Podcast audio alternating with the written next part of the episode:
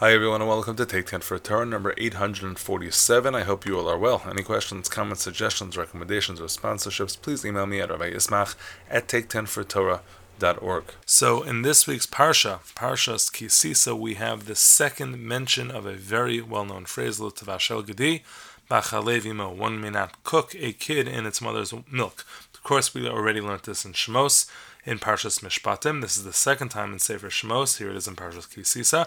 And of course, it comes up in Sefer Devarim as well. Now, each time the context is slightly different. It never has its own pasuk, but it's found in a pasuk concerning Bikurim the first two times that it appears in Shmos, and in Devarim it finds itself in a pasuk that relates to Lo Sochlu kol nevela.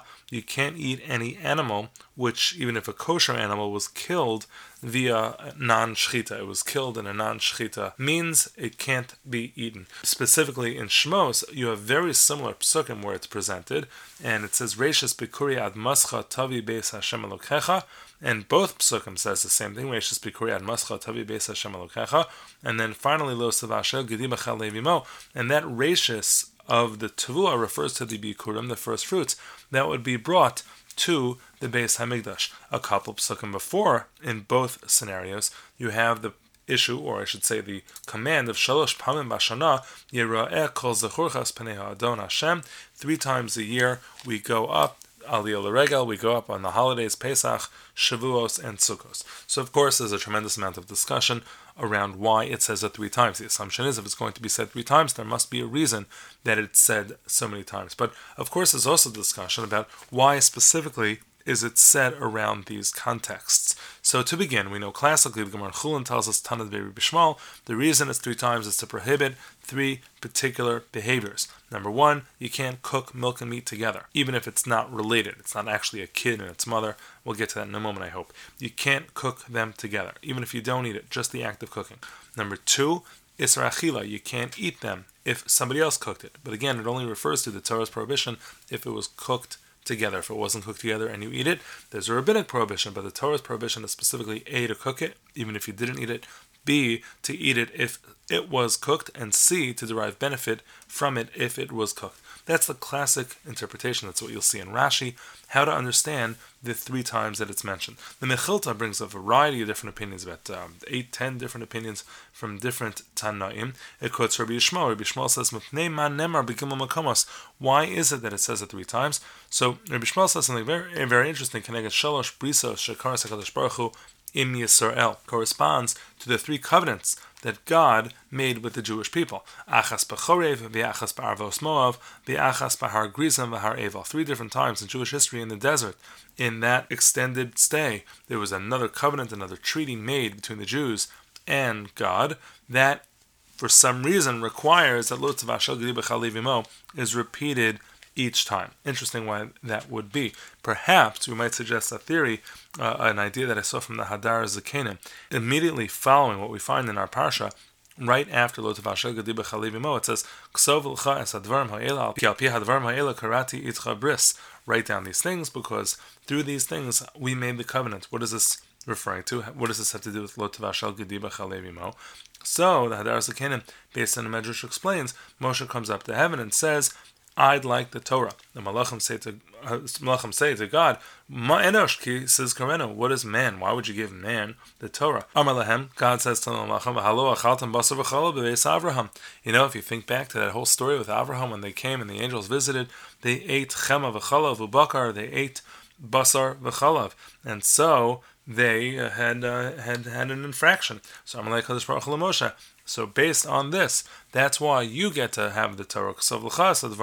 Ki al pi hadvarim ha'ela. Based on this, karati itcha bris. Based on lotavashel kadibachal I did not give the Torah to the malachim. I just gave it to you. That might have something to do with this covenantal explanation that Rabbi Shmuel is giving. There were three covenants, so that's why these three covenants were all based on the Malachim underperforming in the time of Abraham. Now, of course, there's a whole discussion back then with Abraham, how that happened, what happened over there, whether it was okay, how it was okay, but that's for a different time. The rabbis continue in this Mechilta, offering different explanations for the three times. Rabbi Yeshai explains, he says, why does it say it three times? And we do not hold this way. He says that it applies to all sorts of different types of animals. It applies to domesticated animals, behema, which classically we understand this prohibition to apply to, even to undomesticated animals like a deer, which lemaisa practically we do not hold like, and also to include fowl, include include included birds. And this was a big debate in the Gemara, and he's assuming that the reason it repeats is to include all of this. Obviously, we don't hold like this. Other Tanaim that are quoted over here understand that the repetition, one includes behemagasa, large animals, one va'achas le'izim, one uh, includes uh, goats, smaller animals, va'achas le'rechelim, and one includes sheep. And so the idea of it being repeated includes different types of animals. Of course, there's the classic, which is it includes an Isser bishul, you can't cook it, you can't eat it, you can't derive benefit from it. What perhaps is the most interesting is one of these opinions suggests that the reason that it refers to two times and surrounding the circumstances of the Beis Hamikdash, shalosh pamim ashana, you're going to come and be ola regular, you're going to come to Jerusalem, and then the third time it doesn't refer to it that way. And Devarim refers to it as lo sochlu kol nevela, you can't eat these non-kosher things, these non-kosher animals, and also lo savashel gadibah So what's that all about? So I would think lo shamanu lo noagin. I would only think that the connection is that if you would have a prohibition lo gadibah it would only apply when you would have bikurim, when you would have these first fruits. If you don't have the first fruits, then it would not be considered a problem.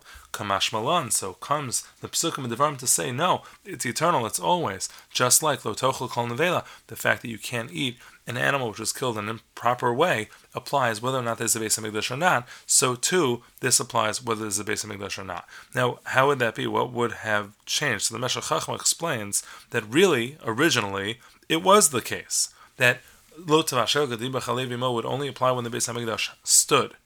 And he says, Yitachein, the Achar Shiluach Meraglim, after the Meraglim did their thing, Vayamasu Be'eretz Chemda, and they despised and they treated disgustingly the Eretz Chemda, the beloved land of Eretz Israel. And so they were they were uh, treated like any of the other nations because of their lack of appreciation of Eretz Israel. So perhaps that is what caused that Lot Mo would now apply even when we were out of Eretz Israel, even when we no longer had this status of the Beis Hamikdash being built. A novel idea by the Meshech Chachma. Now, this whole connection to the Beis Hamikdash is classically understood by the Rambam to be very specific. The Rambam in Nevuchim explains this mitzvah, and he says that this is really all about the idolatry, idol worship of the surrounding nations, which involved in some way in their festivals the mixing of milk and meat. And in order to avoid the way they did things, so the Torah prohibits every single time we go up, every single time we go up to the base Beis Hamikdash to do our types of worship, we're reminded we worship like we worship, we don't worship like they worship. And so that's a really important point that the Rambam makes, and he ties the whole thing to Shalosh Pam Bashana. And he says, even though he doesn't have proof, he hasn't found these practices in any of the books of idolatry that he read, or at least the pagan books and their sources. He hasn't found it there. He believes it's so because of the context of Lotamash al always occurring around Shalosh Pamim Bashana. Some people point to uh, the practices that they have relating to the Bikurim, that it was a uh, fertilizer. They used to use the milk and the meat together to be able to fertilize crops, so that maybe you would think that in order to make Bikurim and to have hardy and robust trees, you would use as fertilizer in order to even if you're not eating it, in order to make a more robust tree to be able to bring bikurim. No, you bring bikurim and still gedi bachalev imo. The Rashbam, the Ibn Ezra, the Ramban, Rabbi Bachya all offer other alternative explanations for why lo tavashel gedi b'chalev imo. Then I'll just end with one, the Sefer HaChinuch. Maybe we'll get to the others a different time. The idea is that some things are just not supposed to be mixed, and there's evidence, as he points out to this, because again, you're prohibited from even mixing it, even if you don't eat it. So whereas others point to the fact that you're eating it, that's evil and that's wrong, and there's something wrong with the eating. There seems to be something wrong with the actual mixtures. And so the Chinuch points out that there are things that are not supposed to be mixed. The Rikanati suggests that over here, the chalav, which has to do with the female, and the basar, which could theoretically have to do with the male, that is rachamim and din. You're not supposed to put the two of them, mercy and judgment, strict justice, together. They're supposed to be kept separate. Others understand that it's the achzarius, it's the cruelty of doing the mother and the kid in the milk all together. It's, it's just too cruel. And even if it's not necessarily the mother's milk, symbolically, it's the same, or you're never sure that it isn't exactly the same thing. But in any event, the prohibition is extreme. It's prohibited in three different types of ways, and we see how this prohibition has been taken in so many directions with so many things that really make up the modern kitchen. Have a great day.